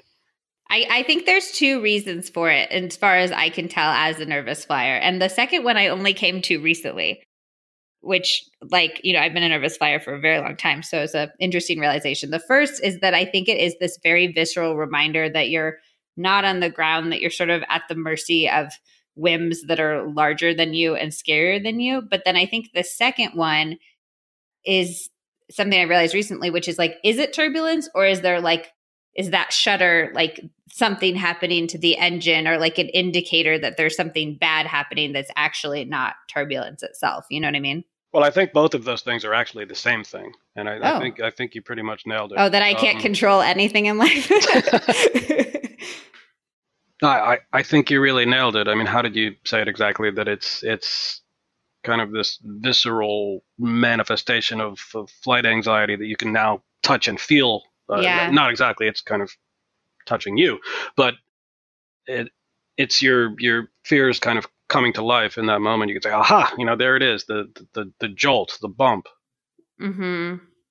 But for us, um, you know, we just don't really see it that way. I mean, you know, there's there's always rough air somewhere. It's just part of the sky, and you know, in rare cases, rough air turbulence does occasionally injure passengers, and in uh, in very rare cases, it can it can damage airplanes. But the kind of turbulence that would, would cause that to happen is something that even the most frequent flyer is never going to experience. And the number of airplanes that have crashed from turbulence in and of itself in the entire you know jet age i, I can't think of a single one. Mm. can you explain to me like you're like it's just part of the sky in the most sort of layman's terms like you're so good at can you explain to me what's actually happening and like why it's not dangerous? Turbulence is wind. It's you know caused by changes in wind direction, wind speed, changes in temperature, uh, atmospheric pressure, jet streams. I mean, there there are different causes of it, but you, you're never going to get on an airplane and have a perfectly smooth flight from one city to the other. Not any more than you're going to get in your car and not hit a bump mm. driving, you know, from New York to Florida. Turbulence can be inconvenient. It can be annoying. It can spill your coffee. Is it dangerous? Only in the absolute rarest circumstances. And are we able to avoid those with like our technology and our radars? Yeah, good question. Um, turbulence forecasting has become a lot more advanced in a relatively short period of time. The uh, tablet devices that my airline uses are great at predicting when turbulence is going to be there and, and even to what extent. I, I've been surprised by how accurate that technology is. So, if somebody was just like, okay, I trust you, I believe turbulence is safe, but I don't want to feel it, are there any tips of like where to sit on the plane? Are there types of planes that are better for it? Are night flights or day flights better? Blah, blah, blah. Like, are there any little tips and tricks to just like avoid feeling it? A little bit the middle section of the airplane, um, I mean, lengthwise, uh, you know, see, being seated near or on top of the wing tends to be the smoothest area of an airplane. Um, the tail, the very back, tends to sway and swing more. It tends to be bumpiest in the back, smoothest right over the wing, and sort of mostly smoother uh, up front. But there's not a whole lot of difference there. Okay. I wouldn't go out of my way to sit over the wing just to avoid um, feeling the effects of turbulence. Well, that's because you're not afraid of flying, Patrick. Hmm. But it, it's not going to make that much of a difference. It's day versus night. Now, uh, I, I get that question a lot. Should I fly at night? Is it is it generally smoother at night than it is during the day? Yes, but not always. So uh, I, I can't recommend doing that. Okay. Big uh, planes is is the bigger the plane, the less the turbulence, or no? A little bit. Again, a little bit, but not enough to make like a big difference. No, no, really not. Okay. What about my second fear, which was like that the turbulence isn't in fact turbulence, but it's like something going wrong with the plane, the engine shuddering to death or something? Like if there were a real. Stop. I can't answer that because that's just completely in your mind. Okay. That, that's not actually happening. No. I, have never encountered a a case where what seemed to be turbulence was actually something else, something emergency. worse. No. Okay, well that makes it that's a that's an answer unto itself. If there were a real emergency on a plane, when would we like would you guys tell us or would you guys just try to fix it and then we would find out later? You would know. You would have to know. Um, you know, there are procedures for setting up the cabin and, and preparing passengers for uh, an evacuation, for example. Okay, so we don't need to like listen for one of the things I no. do sometimes is listen oh, for God. little dings and pings that mean something. I know you can't help yourself, but please don't do that because you'd really drive yourself crazy. I know people do that, but try not to because you'll drive yourself crazy. Because you know airplanes are big, complicated machines, and and there are lots of noises and and and things going ding and bang, and and they they they don't mean what you're tricking yourself into thinking they mean. Something I hear sometimes from people is, you know, should I should I study the crew members' faces for you know looks of anxiety so that I know if there's a no? Of course not that, that's that's that's not how it works. And even in the the remote case where a plane needs to be evacuated, I mean that that that still doesn't mean the plane's going to crash or you're going to die. You know, occasionally there are precautionary landings. Oh, oh this is something too. You know, the news just loves anything to do with an airplane, and yeah. every precautionary landing, every turn back, every time um, a plane has to divert somewhere, it's it's a quote unquote emergency landing, mm. uh, and that's not at all really what's happening. An emergency landing is actually something very specific, and even then, usually not dangerous. But the vast majority of planes diverting or or you know landing somewhere to have something checked out, those are not those are not emergencies. And that's like part of the thing that's keeping us safe, right? It's like that you guys have these procedures that you're following that's why they're that's why they're precautionary, and and ninety nine percent of the time, you know, it turns out there was nothing all that serious going on. Have you ever had in your like vast experience? Have you had to do emergency landings, like as you define them? See, I actually have to think. No, I've never made an emergency landing unless you count the nine billion of them I've done in simulators. no, but I've made precautionary landings a few different times. So that means that some like what would a precautionary landing look like? Uh, one time I was flying a cargo jet and we got a notification that there was a failure of the fire detection system in one of the engines, which, when following the checklist, meant that we had to shut the engine down, which meant that we had to land. Um, another time we had a pressurization issue where we couldn't reach our cruising altitude, and now we didn't have enough fuel to reach our destination, plus all of the fuel requirements beyond that, and so we have to land somewhere else. Uh, were those emergencies? No. And when something like that happens, you're not like sweating and freaking out.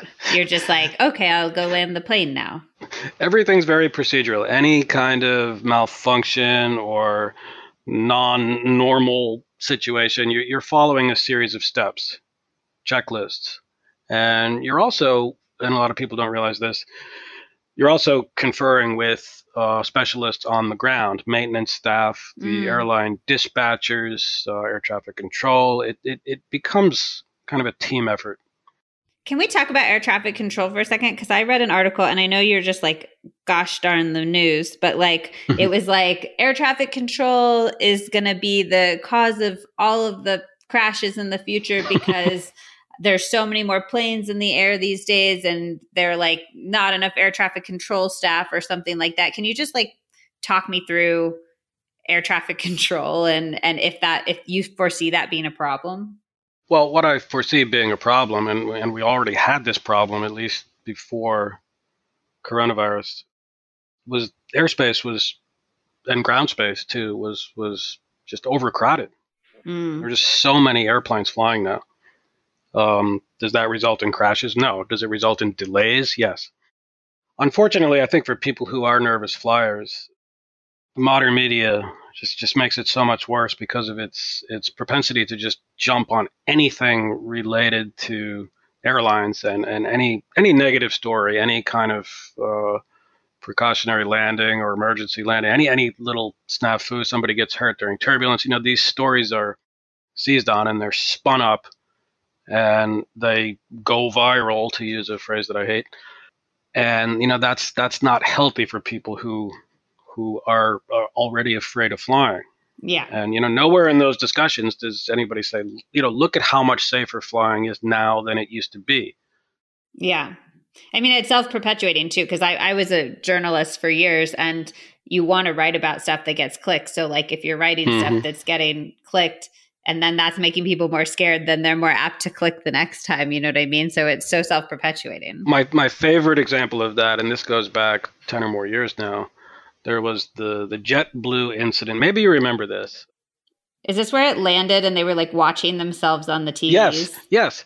Um, the plane had a, a crooked nose gear, nose landing gear, which in the you know hierarchy of horrible situations is pretty far down the list.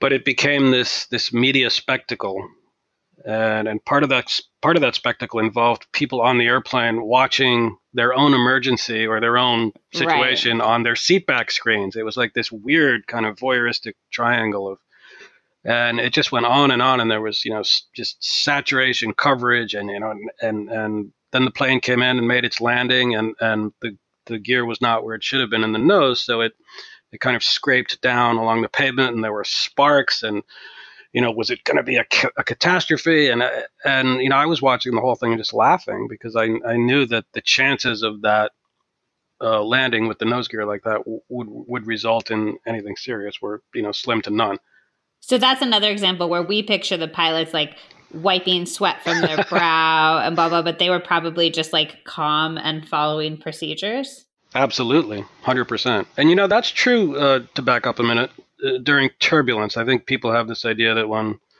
Oh, when totally. Things, that you're when, like gripping the wheel and sweating, and you're like, "Are we going to get through this?" Yeah, totally. Right, and really, what we're concerned about is is you know not having our coffee spill over onto the console yeah, um, you know, even flying through very bad turbulence, it's it's very hands off.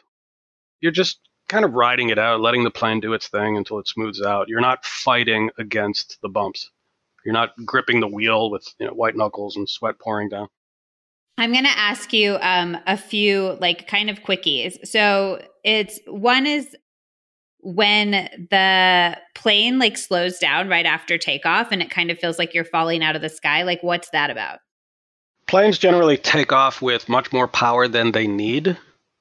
And during the initial part of climb, we reduce the thrust to what we call climb power um, because we just don't need to keep the power up at the level that it is to, to keep climbing. And it, it, reducing the thrust um, saves wear and tear on the engines. It also keeps the plane from exceeding uh, speed limits, and there are speed limits uh, hmm. depending on which procedure you're on and what altitude you're at. And the plane is not slowing down, it's just not accelerating as quickly as it was. And okay. you, you, get the, the, the feeling, when, especially when you hear the engines kind of throttle down, you, you, people will sometimes think that the plane is dropping, and it's not. Accelerating as quickly as it was and, and not climbing at quite the rate that it was. What about um, aborted landings or aborted takeoffs? Actually, either one. I know that those both freak a lot of people out. Well, an aborted takeoff is actually more hazardous than an aborted landing, usually, depending on your speed at the time you uh, discontinue the takeoff. You have tire and, and brake temperature issues at that point. In rare cases, if a heavy plane has to discontinue the takeoff, you know, at a, at a high speed, you might have, uh, you know, fires have, have erupted in the landing gear, that kind of thing.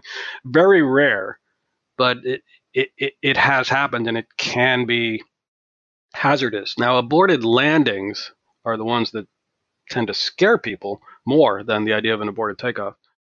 You know, occasionally, for whatever reason, whether it's air traffic control spacing or uh, I, I, it would take too long to kind of outline all the things that could lead to this happening. But you sometimes have to break off the approach, climb out again, and come back around. I've done that numerous times in my career as a pilot, and I've been on planes numerous times as a passenger where that's happened. I was on a plane um, when it happened twice on the same flight. Oh my god! Due to uh, due to spacing. And do you like hit the runway and then just take take on off again? That that can happen, but that's very unusual. Usually the approach is is discontinued at some altitude above the runway and you climb away. Now, for a passenger, especially a nervous passenger, that transition from, you know, going down to going up is a scary one and there's a lot of noise from the engines, and then you've got the landing gear coming down and going back up, the, the positions of the flaps and slats changing. So there's the hydraulic noises to go with that, not to mention the sensation of, of descending, descending, and now climbing, climbing. Yet, for an airplane, that transition from down to up is perfectly natural. And mm. for a mm. pilot, although it can be work intensive, you're, you're There's there are a lot of steps to making that happen, but they're small steps, and it's it's actually very routine. Mm. Is this is like can a plane, even if a plane's like at 10,000 feet, is it just as easy to cl- climb like when you're in the air? Or I think the thing I always think of is like you need that runway boost to climb. And if it's trying to climb after it's been descending, it's going to like, it's too much work to get up there or something. No. That goes back to what I just said that the transition from descending to climbing is perfectly natural. So, like, if a plane's at 10,000 feet, it can climb to 30. That's like a fine thing for it to do. Oh, yeah, absolutely. Okay, so just to wrap us up, I'm going to ask you one fun one, uh, which will be my last one. But first, I just want to know if there's anything that you wish that we that people knew. Like we've talked a lot about, you wish people talked more about airline safety records. But is there anything else you wish we knew as fearful flyers listening to this about flying that we don't know? Well, the one thing when I'm asked that that always jumps into my mind is um, what we already talked about with respect to cockpit automation. I wish people understood better what it is that pilots actually do and what it is that automation doesn't do, and how flying is still, you know, a very work-intensive job for for the crew. And your planes are not being flown by machines; they're being flown by people. Secondly, I, you know, any there's any number of other things that that jump into my head.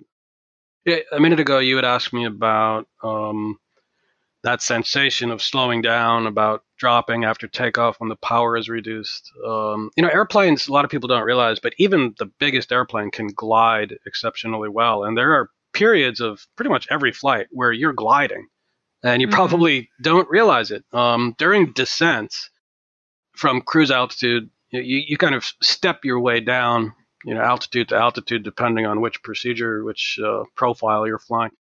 Um, but a lot of the a lot of those descents are made at idle thrust, which basically means the engines are producing no power. Well, well, they're producing power, but they're producing no thrust, no forward push whatsoever. You're you're gliding just as you would be in a in a glider, really, and you don't even feel that, which should give you some sense of how stable airplanes are and how capable they are of of staying in the air. Hmm the idea that you pull the power back and the plane just falls out of the sky that's that's not how it works aerodynamically. So even if you like theoretically lost all engine power which wouldn't happen again because of all the redundancies we've talked about like that you could ostensibly glide to a landing? Absolutely. Wow. Have you ever had to glide to a landing? No. Oh god no. Um I've I've practiced it in the simulator, but you know, even in the simulator, that's one of those things that you do kind of uh, for fun, for lack of a better term, because you know the idea of that happening is just so far fetched. Interesting. That's it's it's really interesting to picture you guys like in the like. Have you gone through basically every like? Will they take you and put you in situations that cause crashes in the past in the simulator, and then you have to like fly fly through that? Yep. That's so interesting. They are able to kind of replicate the conditions that caused particular accidents, and then you kind of practice that. That's so interesting to picture. As well as thousands of other possible nasty scenarios. And that's what simulator training is all about. And can I ask a personal question? Like, psychologically, you've your job is sort of to think about everything that could go wrong and like prevent from it. How do you like obviously I think the personality type that becomes a pilot is significantly less neurotic than me. But like how do you not let that I don't know, like make you anxious that you're so much more acutely aware of everything going wrong because you're like preparing for it constantly, you know? We are acutely aware of everything that can go wrong and we're also acutely aware of how unlikely that is and acutely aware of all the things that you think can go wrong but we realize really can't go wrong. Now, having said that, sure, it's your job as a pilot to prepare for anything and everything. It's it's all about contingency and preparation. Okay. I would love to end on what your favorite moment has been while flying.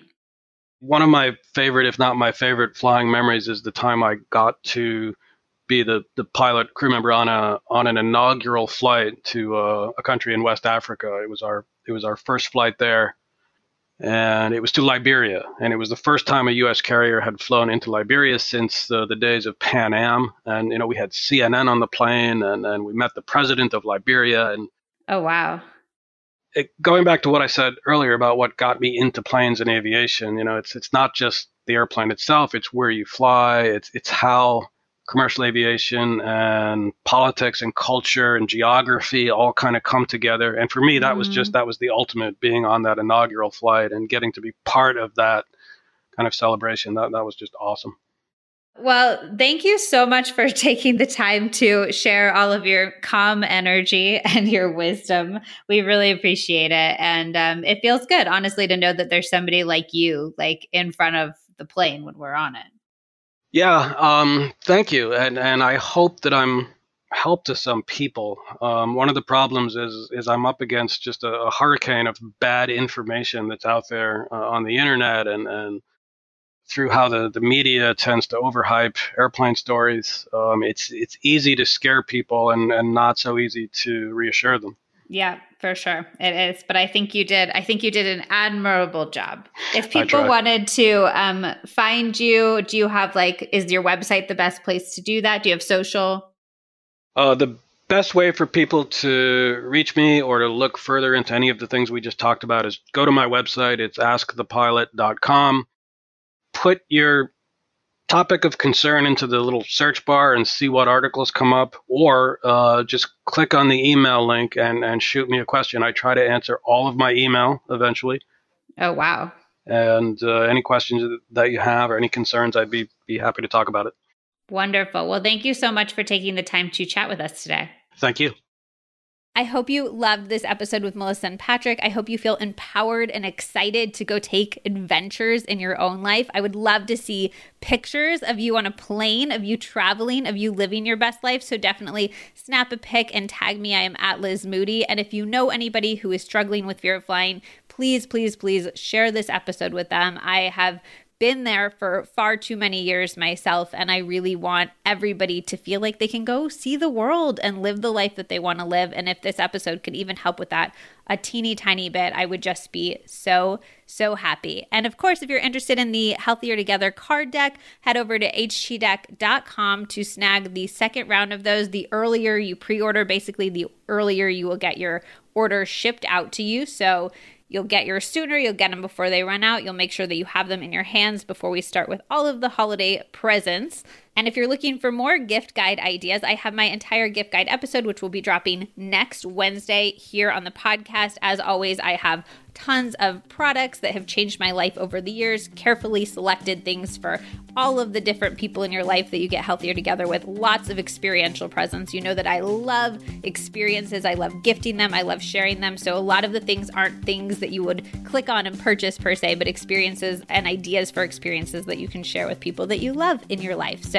Come back next Wednesday and we will do our wellness gift guide, our Healthier Together gift guide. And I hope you have a beautiful holiday week. Until then. When Zach and I started Healthy Convo Co., we needed to find the easiest way to get conversation cards from our warehouse onto our website and into your hands. I thought it was going to be the hardest part of starting a business, but it wound up being one of the easiest because we just use Shopify. Shopify is the global commerce platform that helps you sell at every stage of your business. From the launch your online shop stage to the first real life store stage, all the way to the did we just hit a million orders stage, Shopify is there to help you grow. Whether you're selling gorgeous ceramics to sip morning tea from or beautiful journals to write prompts from the We're All in This Together deck in, Shopify helps you sell everywhere. From their all in one e commerce platform to their in person POS system, Wherever and whatever you're selling, Shopify's got you covered. It helps you turn browsers into buyers with the internet's best converting checkout, up to 36% better compared to other leading commerce platforms. And sell more with less effort thanks to Shopify Magic, your AI powered all star. I know as a consumer, I'm way more likely to buy when a website has Shopify. It has all of my information saved, so checkout becomes a one click situation even on small business sites, which makes me so happy because I love shopping small. But it's not just small. Shopify powers 10% of all e commerce in the US. And Shopify is the global force behind Allbirds, Rothy's, and Brooklinen, and millions of other entrepreneurs of every size across 175 countries. Plus, Shopify's extensive help resources are there to support your success every step of the way because businesses that grow grow with Shopify. Sign up for a $1 per month trial period at shopify.com slash lizm, all lowercase. Go to shopify.com slash lizm now to grow your business, no matter what stage you're in. Shopify.com slash lizm.